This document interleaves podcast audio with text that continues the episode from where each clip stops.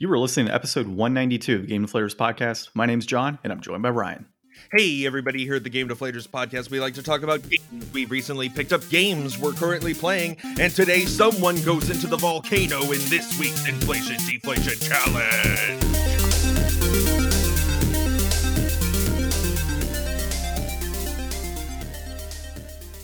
So I don't recall the volcano part. Maybe I'm just forgetting, but uh, we played some Tekken 3 today, which, gotta tell you, man, it has been years and years and years since I actively like sat back and played a Tekken game.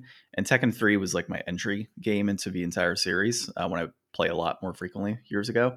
Uh, and it's one of my favorites. So I'm excited to talk about it this week. Yeah, I mean, Tekken 3 for me, that was like my PS1 demo disc, one of the main games on there. So lots of uh just playing Eddie Gordo on one or two maps.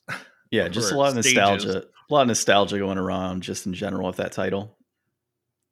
Uh, all right. Well, you know, as we uh, go through every week, our recent pickups and what we're currently playing. But first, you can find this episode on thegamedeflators.com. You can also find us on at Game Deflators on Twitter, at The Game Deflators on Instagram and Facebook. And of course, you can find us on the podcast your app, your our podcast app you are listening to right now, as well as leaving us a five star review. I need to just pre-record that. Right? That's Just need we do. need like one of those radio DJ decks where we can just hit buttons. Yeah, and that'll be need. one of them, just the plug button. Yeah, plug button. That's it. We'll just hit plug every week because I always put in like random places, right? Like it's either now or it's later on. Yeah. All right. Well, what we uh, currently picked up. So I got extremely lucky this week. Very, very lucky. Uh, the first thing was a Sega Genesis collection. So I messaged a guy. I was kind of pissed because there was a few games that were missing, like some heavy hitters. But basically, the um, the guy had like a collection for a thousand bucks and it was like some ps2 games it was some gamecube games some sega games etc and i messaged him like hey i just want the sega games because i looked at gamecube i'm like mm, sketchy like gamecube games can be hit or miss they can be super scratchy you go meet up it's pain in the ass and there weren't that many good ones it was like star fox assault which is okay and a, a couple others so i was like mm, not worth even bothering and i don't want to kind of let him on to think, oh yeah, all he wants is GameCube and Sega. So I was like, yep, I just want Sega. And he's like, oh, you don't want any GameCube games or anything? I'm like, nope, just Sega. And um, so yeah, I met up with the guy, and it was like 250 for the entire collection. But I tallied it out, and like value wise on everything, including sports titles, which even if I remove sports titles, it's still like upwards of six hundred dollars in video games that I got, and that's considering that I input everything as loose on there when I was tallying up the total. Whereas if I would have had uh, some of them were uh, cover and loose or cover and cart, which usually increases value slightly. Um, you know, I'd think anywhere from like six hundred to seven hundred dollars in total value, and I paid two fifty. Uh, the title I was really after in there was uh, Mystic Fighters, but Mystic Fighters got sold beforehand, which is so weird because some of the games in there were like Hellfire on the Sega, which is like a sixty dollar game, and then like Booger Man, which is like forty bucks. So it was just odd to see like certain titles still in there, but like the two key ones gone. So I'm guessing like whoever bought those got them for like 50 bucks and was like, I'm done when they could have just negotiated. So the guy was like, oh, 500 bucks for every single game that I've got listed still. And I turned it down. And luckily I did because when I got there, the GameCube games were gone. The uh, PS2 games, uh, the ones that I would have wanted, were gone. And the 360 games that he had, the ones I would have wanted, were gone. So I was lucky that I came in it was like 250 just to Sega Genesis. Got everything that I wanted out of that, other than the three games missing, and it was a solid pickup. The only downside is it all smells like smoke because I guess the guy was smoking his car quite a bit, and uh, yeah, so I have a whole bunch of um, downy sheets or whatever, or like bounce sheets currently in a tote sealed with uh, plastic and tape, and I'll leave that in there for about a week, and that should get rid of all the smoke smell. Um, fresh, fresh. yeah, honestly, that's the best way to do it. Like, if you ever come across a video game that is like completely covered in smoke, like even a book, you know, you just throw downy sheets or like bounce sheets in there on like the outside, interior, and whatnot, and then you slip it into a, a couple plastic bags and just leave it for like a week. It'll smell like bounce. Like that's what smell like. You occasionally might get a hint of cigarette, but not as often. And I had to do that for a collection a while back that I picked up where it was just every single game was just like covered in smoke smell and uh, I cleaned all the cases, did what I need to do, but it's just so hard to get rid of that. So it was like bounce sheets inside of PS2 cases, outside, literally stacked. It was like bounce sheet game, bounce sheet game, bounce sheet game, like the entire way for all of these bags, and uh, it ended up working out pretty nicely. Um, also, with that guy, he said he does like storage units. So he said he comes across games all the time, and he's like, "Hey, so I had like several people flake on me to meet up. One guy tried to set me up like in an alleyway, some really crazy stuff. And he's like, I appreciate you coming out to." you know a popular like a, a populous location because i think we met in front of an arby's which i don't know how many people you're going to get in front of an arby's but there was enough cars not what i would call a populous location yeah not a populous location but it was like there were cars and there were people there so it, it's safer right and so i mean you can still get shot and robbed right in broad daylight but that's a risk you kind of take and um yeah so he said like hey i appreciate you meeting up he's like i was flaked on several times you're you know communicative with me like all the things that I would have expected. And so he's like, I actually find games a lot. He's like, give me your number, which I didn't. I gave my Google Voice number, which is tied to California. So it's like, here's my phone number. Gave him that. Um, so obviously, no tracking to me, hopefully. And uh, he's like, I'll hit you up next time I come across a storage unit with games. Um, he's like, you know, you've already kind of passed that first test for me. Where like you're trustworthy enough to like come and meet up. You had the money, all that good stuff. So he's like, next time I come across some stuff, I'll let you know and um, so that's pretty cool. So that might be, you know, I kind of take it with a grain of salt because I've had that happen before, and people were like, "Oh yeah, I'll, I'll totally message him and whatnot," and they never do. But he seemed like I need to turn my cash quickly because I've got my storage unit. I'm supplementing income. I don't care how much I get as long as I can get it quick enough. And uh, he didn't seem to want to do all the legwork for like higher price titles, so that was good. Uh, the other thing I got was uh, Cruel King and the Great Hero on the PS4. It is currently $35 on uh, Amazon Prime. Now, one thing to note is that this is a sequel to the Liar Princess game that came out, uh, I guess, a couple years ago as well. That game is sitting like at two hundred to three hundred dollars for a new copy, and it's a very unique storybook, like almost uh, hand drawn type of style, right, for the game. And it, it's always piqued my interest. I haven't played it yet, but it's one that piqued my interest a while back. I picked it up off a whim and then I saw this game come. I'm like, hey, if this hits a sale, I'm going to buy it. Finally did. I'm like, well, I'm kind of curious. What is the the Liar Princess going for? And it's going for like stupid amount of money, like after a year of purchasing it. So this is one I would recommend as like a might as well pick it up to pick it up. It's a cool concept in terms of the art style. I haven't played it yet, but I've heard some great things about it. And uh, you don't want to kind of miss the boat on one of those where it's like, you know, I had the opportunity to spend 35 bucks, but now it's 300 and I play it or want to play it. So. Mm-hmm that's kind of how I view those things. Uh, and then the last thing I got was an N64 collection yesterday. Uh, this one was interesting. So I walked into a local Goodwill and I found an N64 sitting in their electronics section, which is almost as rare as can be. Like to find N64 systems in a Goodwill nowadays because they send everything off the ecom is just shocking. So I picked up the N64, uh, found two gray controllers that were both original and then walking around a little bit, I found the green jungle green N64 control. So not the green, but the jungle green that's like the translucent. Uh, that that in itself is like a forty-seven dollar controller. The expansion pack is in there as well. I got the power supply, which is good. Um, if it doesn't work, N64s are not the hardest thing to take apart and redo fuses and stuff. Now, if it's the actual like slot where the game actually has to read, that's a different issue. But for the most part, like if there's anything like minor that needs to be done, it's pretty easy to unsolder and resolder and whatnot. So happy with that. Um, and then the great thing about that, and the reason you always ask, is I walked up to an associate and said, you know, hey, I just saw it. This was on the shelf. I just picked it up. Did any games come with this? And she's like, oh, let me go check. She goes to the back. Guy comes down. He's like, oh yeah, I have a whole box and everything. Let me go price it out for you, and I'll bring it up. He brings out a box of 13 games, one of which being uh, Clay Fighter, not the Sculptor's Cut version, but just Clay Fighter, uh, Tony Hawk Pro Skater 2, uh, some NFL Blitz games, which are actually significant, not significantly high, but pretty good. Uh, Mickey Speedway and then Mario Kart 64. So all in all, uh, with my 20% off Goodwill, Goodwill coupon, I spent $43 on all of that. Not so bad. solid, solid pickup. Uh, all right, and am I currently playing? I am still playing Elden Ring. I actually just beat um, what's his name? I forget the name. It's after Godfrey, the golden like Godfrey. But there's a uh, enemy at like the top. I forget. His, you know the guy with the staff. I forget his name. And like the first person you fight, basically. Yeah. oh so you- yeah, yeah. When you fight Margit again. Yeah, when you fight Margit again, that's who it is, Margit. So I beat Margit again. That was actually fun. Like I summoned in two people right away, absolutely demolished him. And then uh, I started like, you know, summoning myself into people's games to be able to play. And then we absolutely demolished them like several more times. So was you're caught up to me. Uh, yeah, I'm like level 95 right now. Yeah, So you're caught I- to me. I just got up to the um, the Forbidden Lands, I think it's called.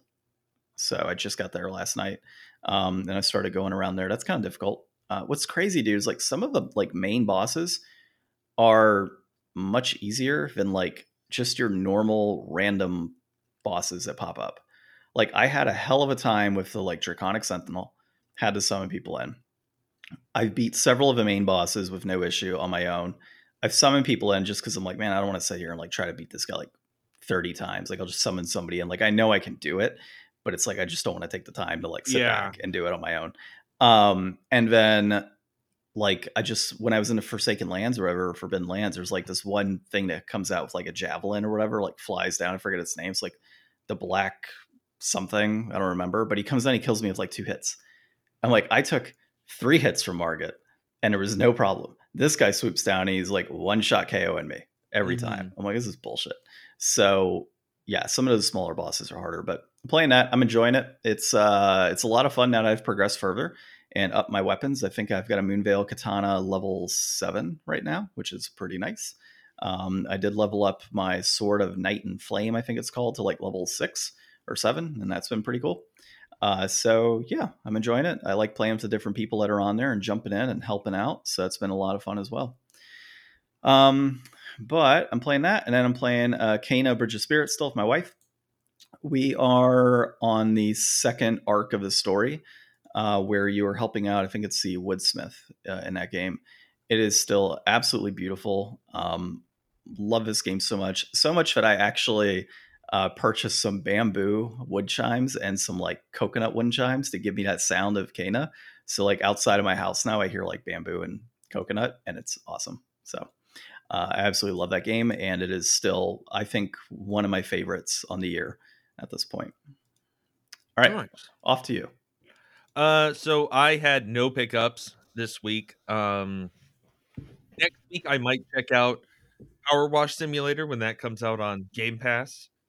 Uh, good things being said about that, and then um, that's it for that. Playing this week, I I did some other stuff besides playing. Actually, I was able to undo the Project Eris that I screwed up putting onto your PS1 Classic Mm-hmm.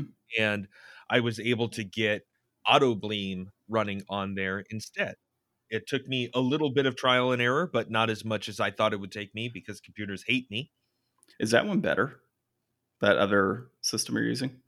I have no idea. I all I did I got it running this morning. I assume they work the same. Gotcha. If you want to get this one instead, it seems way easier than the other one. So I would be confident trying it again and hopefully not screwing it up. But Makes sense. the amount of it's one of those things like i recently cleaned up my whole room and i set up a spot that i can see to pile up all my projects that i've been putting off. This week i got that one done. I also replaced the uh thumbsticks in the joy cons so Oh, dude, that's such an easy project too. yeah. Like once you do it, I did three of them, and I kept one that I think I already got Nintendo to replace, so that I still have one spare out of the four pack that I ordered. But I mean, it came with everything. It came with all the screwdrivers. It came with extra bits that I didn't even wind up using. You know, it was super easy and straightforward. And you know, if you're somebody who doesn't think that you can do those kind of repairs and stuff, I mean, it's really introductory and I really have a lot more confidence now that I would like to try to do some more stuff. Like listening to John talk about soldering and things. Like I've got a friend trying to help me crack my um Game and Watch, my Zelda Game and Watch right now, and he's been having a dickens of a time, but if you can do this, that, and the other, you can basically make it so the USB C port on it works. But he's just not that confident confident in soldering, and neither am I. But somebody like John would probably have no problem and already have this done by now. So, no and it- to my friend helping me out. so the interesting thing on soldering, and just kind of a, a point for people that kind of hear about it but don't do it. Um, it, it really isn't that hard once you kind of get used to it and practice a bit. And if you're going to practice on things like, I don't know, games, for example, it's I would recommend things like the batteries on like old NES carts, like cheaper NES carts if possible, if if any have batteries, um, or ones that do. I mean, uh, Game Boy games. So those are ones to you know, like I started on a lot of Pokemon games. I used to change out batteries at the shop I worked at on a soldering station we had there, and I would just change out batteries all the time. And that progressed into things like you know removing the soldering from chips and removing you know capacitors from boards and all of that. Like once you kind of get the hang of those things and know like get a general idea of like what you're supposed to do, it isn't too bad. Like I still make mistakes on things, right? But it's not things that can't be like rectified. Um yeah, I mean just watch videos and, and practice a bit and it kind of happens. Like it's not too hard. Like uh, probably the easiest soldering job I did was uh, I forget the, the technical term. I think it's a pico capacitor or something like that, but it's on a Super Nintendo. And it's like if there's a lightning strike and your Super Nintendo just dies and won't turn on, it's because that particular capacitor blew out. And it's literally just two endpoints. Like you get some tweezers or whatever you're going to use or, or uh, small pliers and you hold that and you unsolder the two ends and just take that piece off and put the new one on, like the new capacitor, and it's like quick, like it's a five minute fix, and your Super Nintendo works again. Like it's Mhm. insane. Like you don't have to throw it out uh, after that. So it's little things like that, and it's allowed me to kind of pick up broken consoles here and there and do that. It's and I'm not saying anything secretive, you know, like Mhm. there's probably collectors out there like, why are you telling people? But I mean, it's not like you can't go on YouTube on how to fix a Super Nintendo after a lightning strike. Like, Yeah, the It's barrier entry is lower than you think. yeah, it's, not that bad. You got to take that first step and changing out your Joy Cons. Like instead of going and buying a seventy dollar new pair, you can get. I got for twenty bucks a four pack of replacements and all the tools to do it, and it was super easy. So definitely check that out. Um, I've been playing my secret game, and I've decided, John. Guess what? You get one question a week. okay, that works. Um, Yes or no, though. We're doing it like twenty questions style. yeah, no, I get you. You're gonna start keeping track of these. Uh, Uh, I'm trying to think of guide? trying to think of the consoles you have. You've got a PlayStation One, you've got a PS2 now that I sold you. You've got a PS3, and you've got an Xbox One or uh, Xbox Series S. I mean, so I'm gonna take a guess. Actually, I'm gonna say, is it on PlayStation Two? No. Damn it! I should have just said, is it on a PlayStation console? That would have been better. Ah, well, that might have been a better co- question. How Yeah. might it have been? Yeah. Okay. All right. Cool. That is question one. You'll have to put this in like a separate tab for us, by the way. I, I got it in the the outline, Okay. Cool. Oh, I see it coming in now.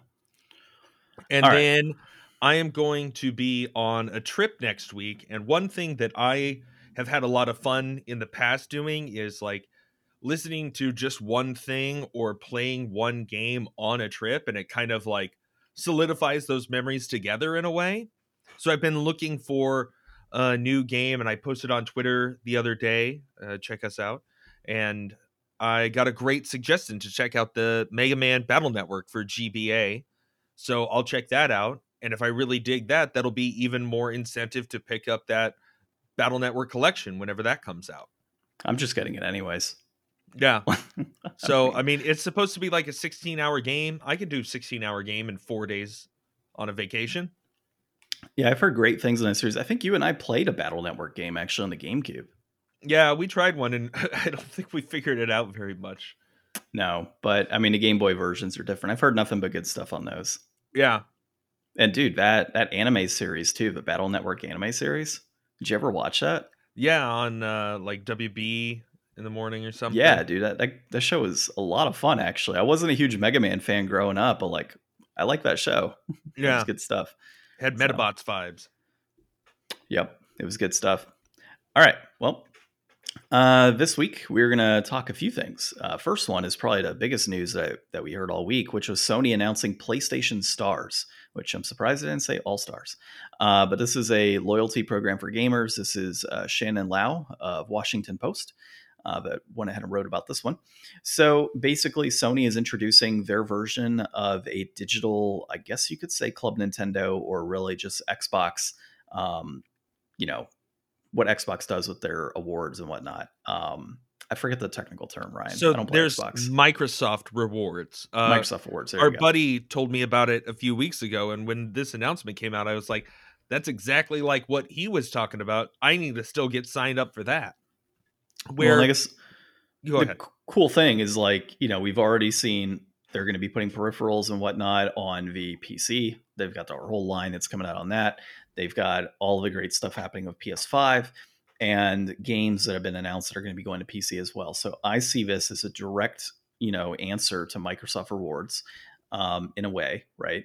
And also, it's just something that really has been needed. I think uh, you've got the trophy system, which is great, but when you think about it, the trophies are kind of old at this point, right? And the trophies, you get a trophy for just about everything how much time am I actively playing? And, and they've kind of done this, right? At the end of a year, you get that report It's like, you played X amount of hours. Here's the types of games you played. Here's the game you played the most, how many games you beat, all of that good stuff. Like, that's really cool things that they have coming out. But there that's where it stays, right? So to have like this, these digital rewards that you can go ahead and, and use and these digital trophies of characters and whatnot and like statues, I think it's a pretty cool thing. And one of the things to note on this is it is not NFTs, which I think is most important and will be music to the ears of Barry Carenza Premium Edition Games. Yeah, the the whole approach here is a little different. So Microsoft's is a little BSy. Um, you tie it in with like Microsoft Edge and Bing, and you go online and you do like X amount of searches a day, and you get some points, and you do a little quiz thing and you get some points and you do some Xbox stuff and you get some points. But what you could do with those points is you could turn it into like Amazon money, I think. Like I think you could do like real stuff with it. Oh damn. Whereas, you know, Sony's is going to be like, "Oh, yeah, you were the first person to platinum the new God of War in your time zone. Here's you know, 5 bucks in Sony Fun Bucks that you can go spend on the DLC for that game. So, I mean, it's like it's like Chuck E. Cheese money. Well, I mean, it is real. Like, especially if you're if you're the kind of person who's going to thrive off this system, you're the kind of person who's spending that actual time playing. So you're basically getting rewarded with like some coupons, so you can like you know get a discount on your monthly membership or or whatever. So it's not a bad thing at all. I mean, obviously Sony's not going to give away money the way Microsoft is going to give away money. They just aren't the same level of kind of thing. Like they don't have a Sony integrated browser they're trying to push on your smartphone or their but own soon, email Ryan. center. Soon. So I don't know. It's fine. It's cool. Um I like my Starbucks stars, so Sony stars are fine, but I guarantee you I'm not going to make any money off of this at the rate that I buy and play games. There's there's no way. And what happens to people that already like this is only going to be for new games moving forward, I assume, because like somebody that's already got like I don't know what a really good Sony gamer score equivalent thing is. But if they had like some huge number of points and a bunch of trophies, they're not all of a sudden going to release the stars program and people are just going to have like a bankroll coming in their way or anything. No, but they may do something, you know, like you're going to have gamers that are like, what the hell? Like I'm level whatever in terms of my trophies and I've got, I don't know how many trophies I got, but I think it's in the thousands. So like we've got all these trophies. Like you going to give us something for being loyal all this time, you know, or are you just going to start it now? So I think Sony will kind of throw a bone that way. Um, it not, it might not be like financially laden, but it might be, you know, hey, you've been on PlayStation Plus or PlayStation playing your games for over 10 years. Here's a 10 year anniversary trophy, like, or 10 year anniversary statue, things like that. Um, I could see that coming in. Yeah, it'd be awesome to see, like, I think it was somebody I was listening to the other day was saying that, like, they've done so much cool stuff with, um, their like VR intro game and their PS5 intro game. What's that little robot? I don't remember off the top of my head, dude. You know the little Sony box. I know, yeah, demo I know game you're talking about. Yeah. Um, you know, they've got all kinds of cool nostalgia stuff in there. And they used to have like the PlayStation Home thing in the VR. So, like, new PSVR 2 having like cool statues and stuff around to see that aren't NFTs. Totally a cool thing to have again. Um, yeah, I'm I don't know. There's nothing wrong to say about this. This will be like a fun new thing, and it's good that Sony's taking kind of the right approach because it's very obvious looking at this how they could screw this up and burn everybody if they really wanted to, but they showed restraint, which is seldom seen these days. Yep. Um overall, man, I'm just excited in general for this and you know, I'm looking forward to seeing you know what we can do. I I think kind of talking back on the the home piece of it or going back to that, I could see this as like Home 2 coming into the near future with the PlayStation 2 VR or PlayStation VR 2. Not PlayStation 2, it'd be badass if it was. Uh, but, you know, a, a, place to store your trophies, a place to show off, a place to integrate with people and communicate. And given that you have things like Metaverse and all that kind of sparking up, Home 2 feels like the next, you know, approach that they should be taking. And it, I mean, for a lot of us, it'd be pretty nostalgic to have that, right? Because we played, I guess Home was on technically PS3, right? So, you know, we had that years ago to be able to put it on PS5, like with today's technology, I think would be pretty awesome. So we'll see how it goes.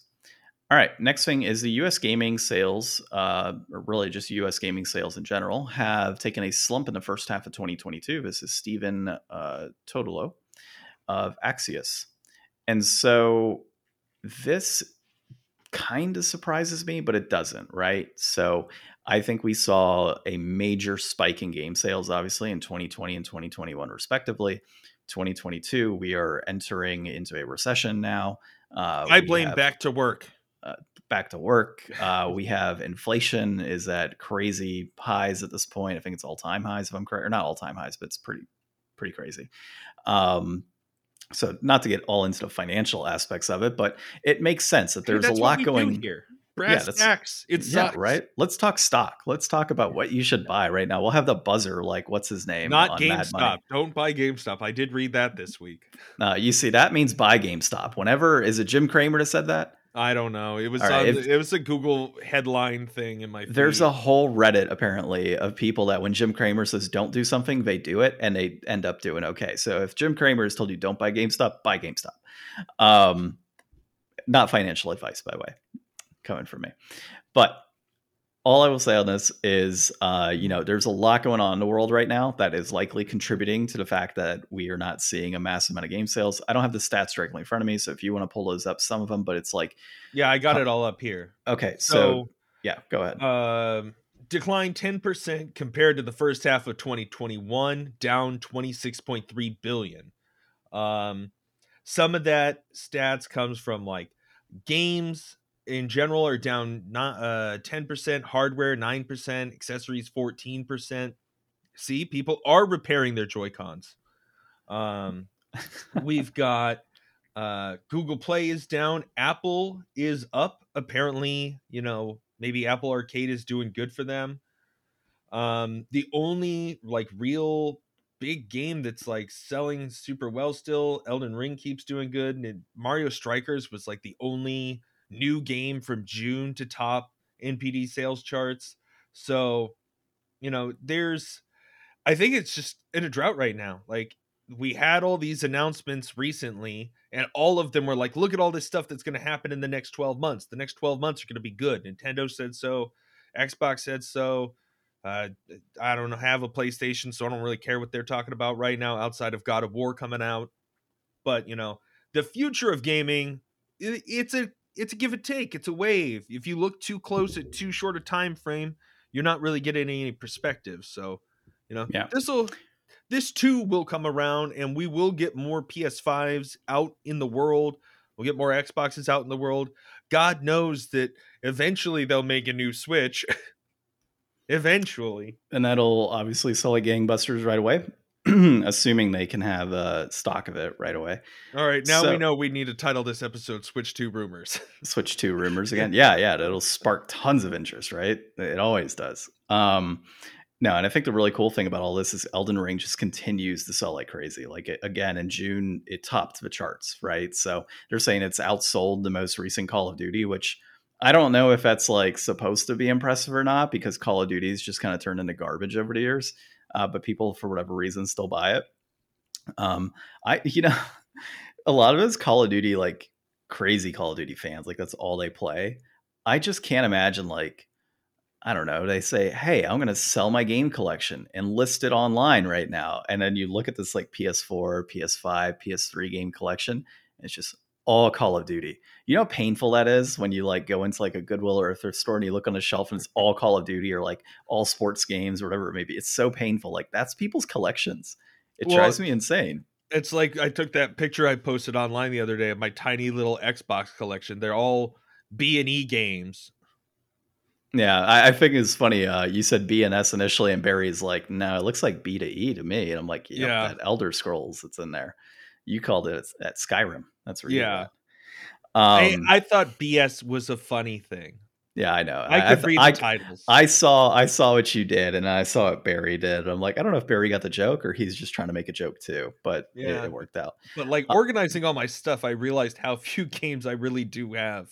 Yeah. Meanwhile, I'm like, here's a stack of 15. Let's move it over here. Another stack of 15. Move it to this part of the shelf. Like, dude, organizing my collection when I get a new title is an absolute bitch.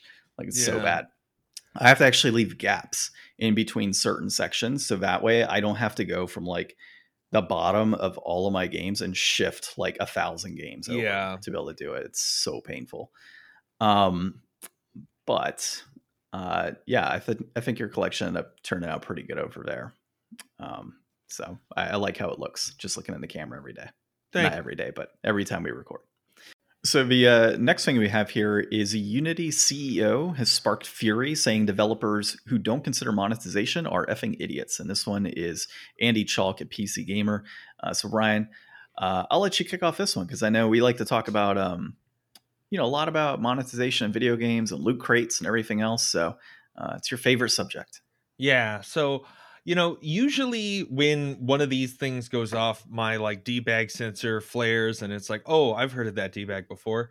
Uh, but John Riccitiello, uh, I don't know if I'm saying that right, but it doesn't matter. He's a debug, right? Yeah, I mean, I I've not heard of this guy. I guess he used to be in charge at EA, and he's CEO over at Unity. Um, there's been some other Unity news that they aren't happy. They've recently merged with uh, what was the company? Some company that's been pushing like pushing out malware or something, and all the uh, employees are kind of upset about that too. It's ironSource they merged with. Yeah.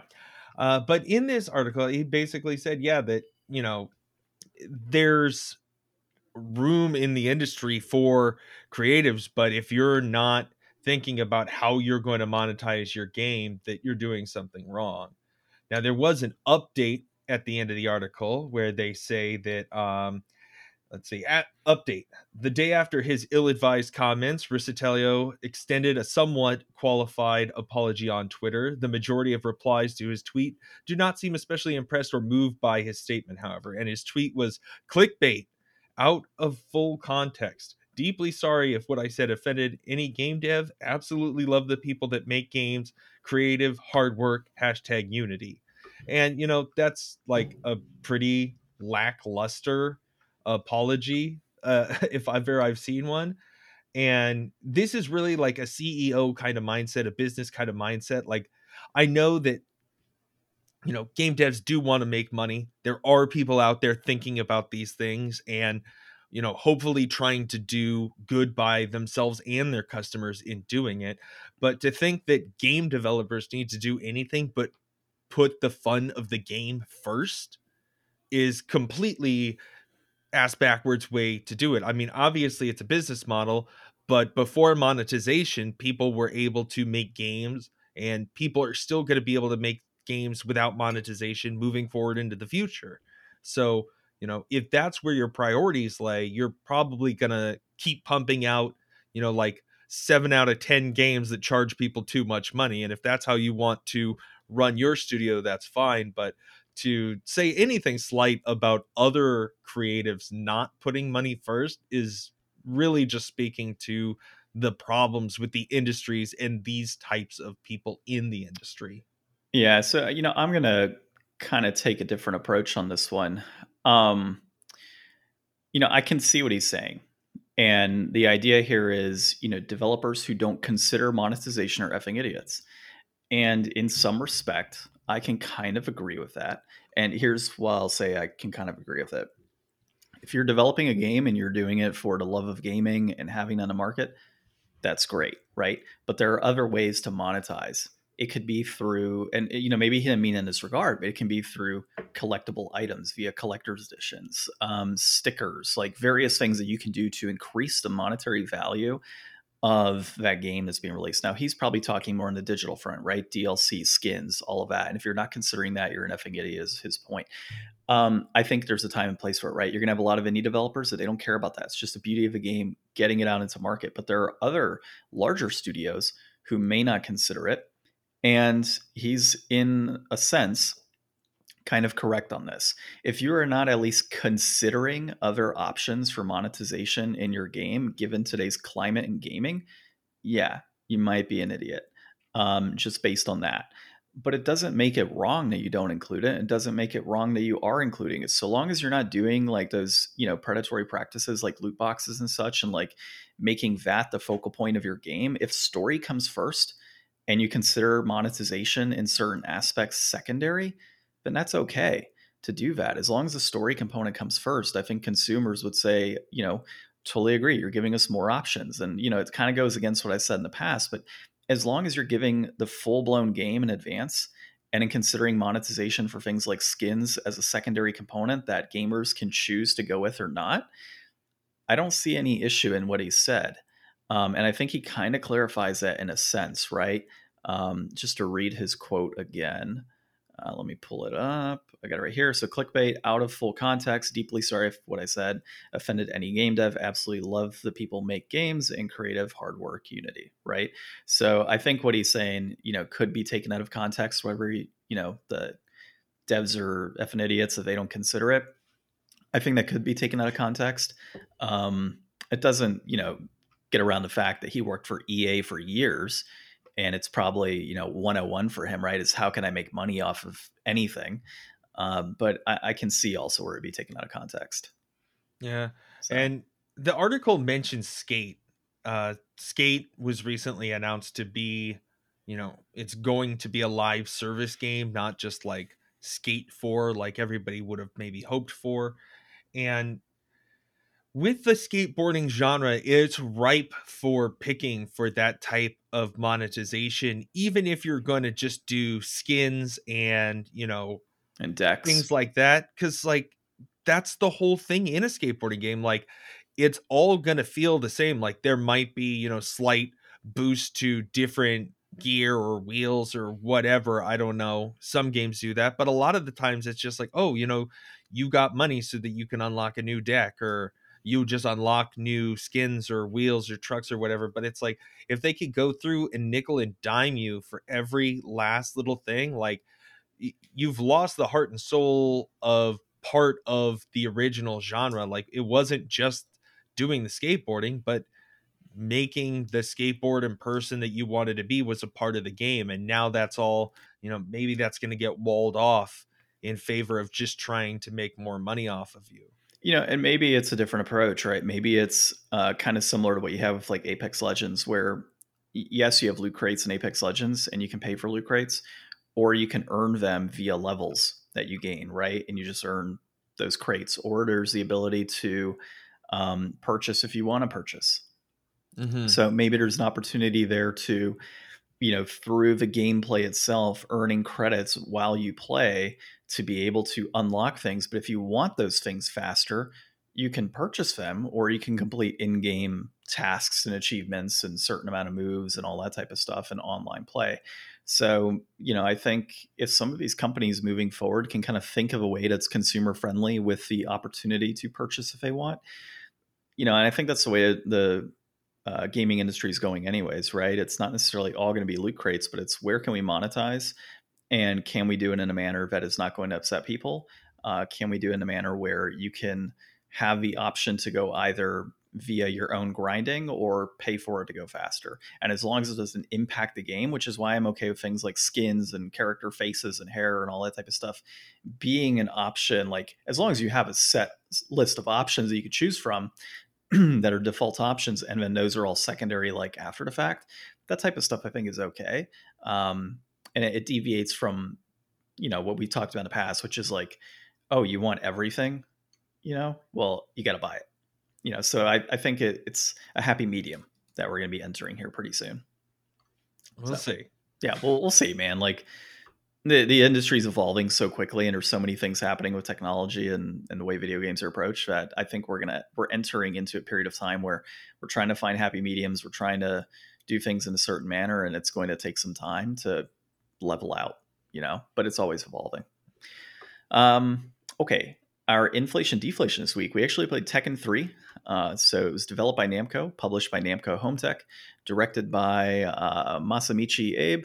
Uh, I'm to guess that was wrong. Um, uh, Yutaka Kunoe, and then Katsuhiro Harada. And that was uh, released in March of 1997.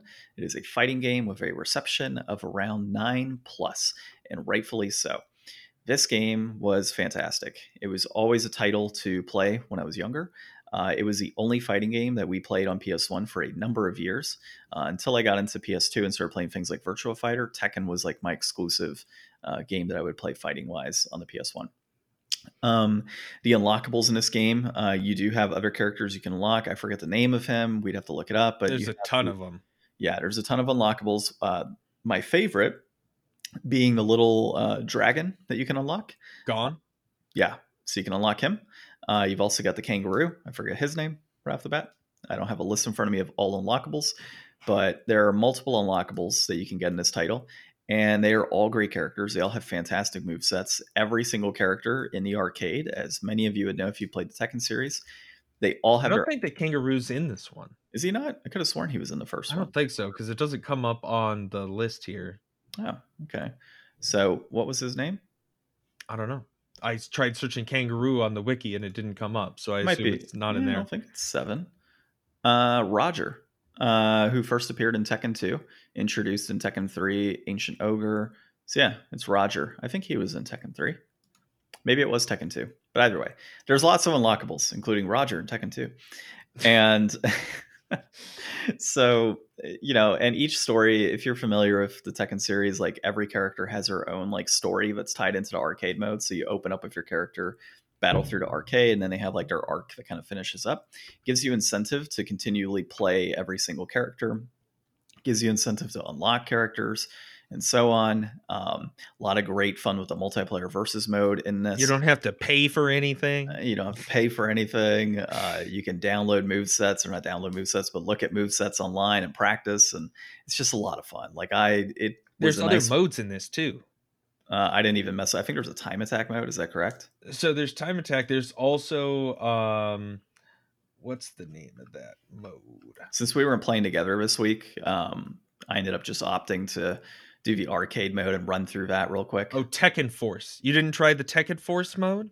I remember that. Isn't it kind of like a beat 'em up version? yeah, it's mode? like a beat 'em up. It's weird. Yeah. So I I was playing I haven't played Tekken in forever. Tekken 3 uh was on my PS1 demo disc, so I played a lot of Eddie and um Ling Xiaoyu and uh that there was just like those two characters and like two stages.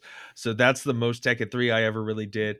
Um, I know that the the story of Tekken is pretty elaborate. You know, I made the joke at opening about the volcano because I think like every game, like they take turns throwing each other into the volcano at the end, like Jin and Heihachi or something like that. Um, mm-hmm. I had a hard time. I, I used like four continues by the time I got to Heihachi, and then he just trounced me over and over again too quickly for me to do anything. I was trying to do um, Yoshimitsu, and I had I had a good time. I really like going back down like this kind of nostalgia route. Uh, finally getting my PS1 Classic reset up so that I could use it again and posting up in front of my TV, sitting on the floor. Um, I think that it was a lot of fun, and I would actually like to play more of this. You know, considering how poor the PS1 Classic really was as a release, I've had so much fun playing this and Ridge Racer, and I want to sit back down and play more PlayStation games on this. So I'm excited to uh, take the opportunity to do more of that, and maybe I will play more of this in particular. You know, everybody shit on that PS Classic when it came out, but I mean, you have Abe's Oddysee is on there, Final Fantasy VII, the Persona Revelation. I think the first one is on there. That's like a three hundred something dollar game in itself. Like, it's not a bad system. Yeah, like, but it felt actually... way better paying thirty dollars than hundred dollars for it. yeah, well, yeah, that's true. Like, I I think I bought mine for twenty. And, or 20 uh, yeah, yeah, at best buy it was a solid pickup at 20 i wish i would have picked up more i should have just bought them out dude right like, i don't know why it ever even got that low. Like people just shit all over it. I think a lot of it's because they produce so many. Mm-hmm. and the nintendo uh, consoles the classics that came out for that were very solid solid consoles. So you know it, it, does look a little outdated as far as the look and feel of the uh, the emulation portion of it. Uh, but it's still solid console, solid games. I mean, if if there's value to be had in this console, it's definitely I think there's greater value in this than some of the other uh, consoles out there. So so let's get down to brass tacks just for Tekken 3 itself. Uh, we're looking complete in box, seventeen ninety nine. That peaked at twenty four ninety nine back in June of 2021. That's currently on a, a little bit of a downward curve. And then loose going for 1097. That peaked at 1223 back in July 2021. And that's trending up. So, you know, maybe the two will meet one day in the middle. I doubt it. But, you know, I think 1799 Tekken 3 is a solid title, man. I I honestly don't think that that's overpriced. I would call it just right for a title like this. Honestly, I would think it's deflated. Oh, um, really? Yeah, I would say deflated because this is the type of game that even if you spend 20 bucks on it, there's so much playability that comes out of this. Uh, given that you have the time attack mode, you've got the other mode that we had talked about there, which has the beat 'em up aspect. It's kind of dumb. I, I, I tried it. It was very hard. You only get one life bar, and then you're mm-hmm. booted back to the menu. So it's it's but definitely you something could, you could spend some time on. I think you can multiplayer on that if I'm correct. But uh, yes, I, I, do get that component, but you unlock characters through that as well. So there's incentive to mm. play it. Uh, so you have that. You have the you know the uh, regular arcade mode. All the stories tied to everybody's mode as well that you're playing as. So I I like it a lot. I think 20 bucks is a solid price for this game. If you came across it at a game store and it was $20 for a black label complete in box, pick it up at 20 bucks. You're not going to be doing yourself a disservice. There are far worse games that you could buy for $20 or more uh, than Tekken 3. So I, I, would definitely say this is uh, deflated. Sweet. Yeah. So that, that, that's a wrap on Tekken, right? So now we got to play Tekken 1 and 2 and be thoroughly disappointed, you know, because they really did amp it up in Tekken 3, I felt. Yeah, well, I, I mean, played Tekken it, 1 and 2. It looks, you know, this is when fighting games and 3D games in general really started to get over that curve and start to look a lot less super freaky. Like the CGI in this is definitely not the greatest, like but it holds up. But it's definitely over that curve where it's not as bad anymore. And you know, it's it's kind of a slower fighting game. You know, I think that some of the older fighting games like and new fighting games, fighting games in general, you know, they're too fast for me, and I I usually don't feel like super confident in them. But you know, I know I was just playing against the computer, and any real person would whoop me. But I feel like I could go back, spend some time with this, and have some fun just fighting against the computer. Well, if you thought this was slow, uh, you should play Virtua Fighter. because that's even worse. Uh, it's such a slow pace, but those are two of my favorite fighting franchises.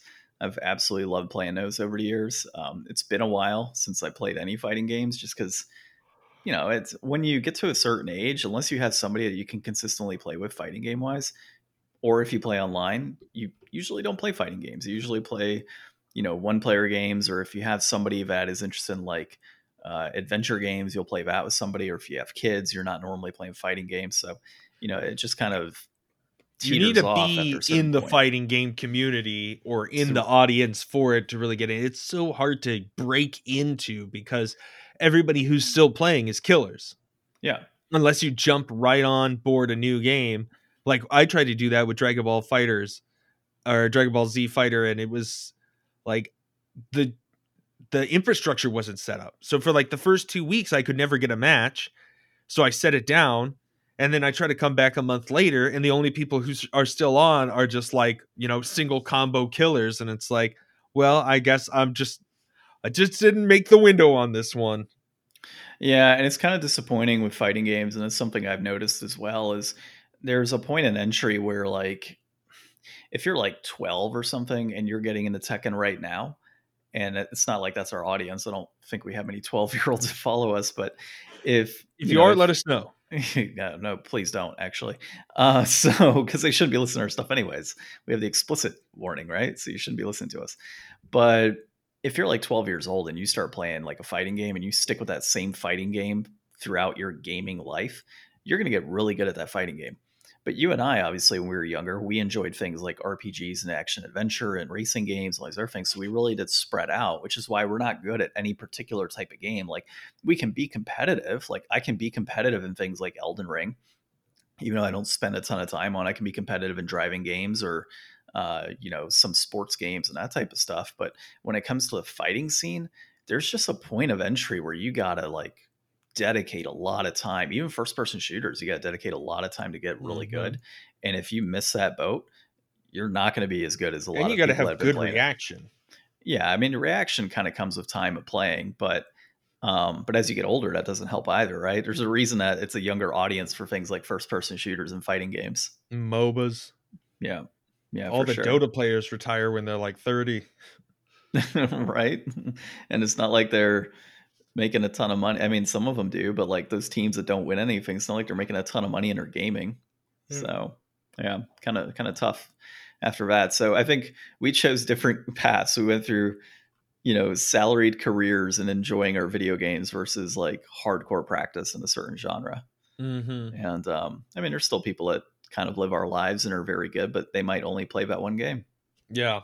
So, all right. Well, Dude, I had a lot of fun with this one. I wish we could have played this one in person. Uh, so maybe yeah. we'll reserve fighting games in the future for in person play because gotta have been, that versus. Yeah, it would have been. I mean, we could still. It's just it not fun if you don't kick my ass. Yeah, I would have destroyed you. yeah, he. Uh, so we're in the middle of we're talking on the phone, and Ryan's like, "Oh, I just got past Eddie Gordo," and I don't know if it was your first. I was on stage three, and you were already okay. on like stage six. So, yeah, so he's on stage three, and I'm like talking to him on the phone, and he's like, "All right, well," and I'm like, "Hold on, I'm entering stage seven. He's like, "What the hell?" Yeah.